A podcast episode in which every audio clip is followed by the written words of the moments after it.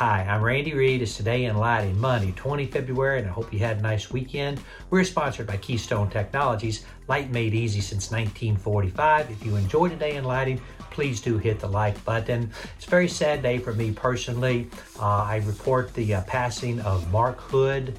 Um, I've known Mark for over uh, 25 years. I knew him back in the uh, Valmont days, and uh, it's a very sad and unexpected loss. Rest in peace. Schaedler Yesco Distribution has completed the acquisition of Yesco Electrical Supply on 15 February.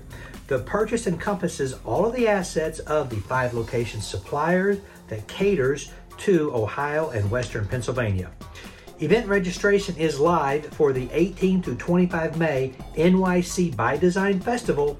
Go to designinglighting.com for registration. The timing is great because LightFair is 21 through 25 May at Javits. Edison Report has details on early bird pricing. The University of Colorado Boulder campus is set to hold the short course organized by the Rocky Mountain Lighting Academy between 1 and 4 June. Additional information is available at Edison Report. MetroSpec Technology has introduced the integration of Nichia's 1800 Kelvin technology into its FlexRad two-tone and dim-to-tone systems.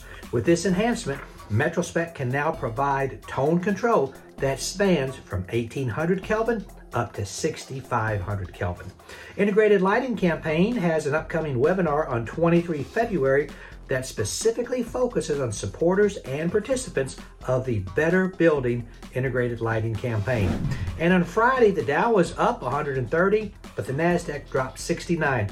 Acuity had a nice gain. They were up $2.97 and they're knocking on that $200 door. That's it. Go light up the world. Have a great week.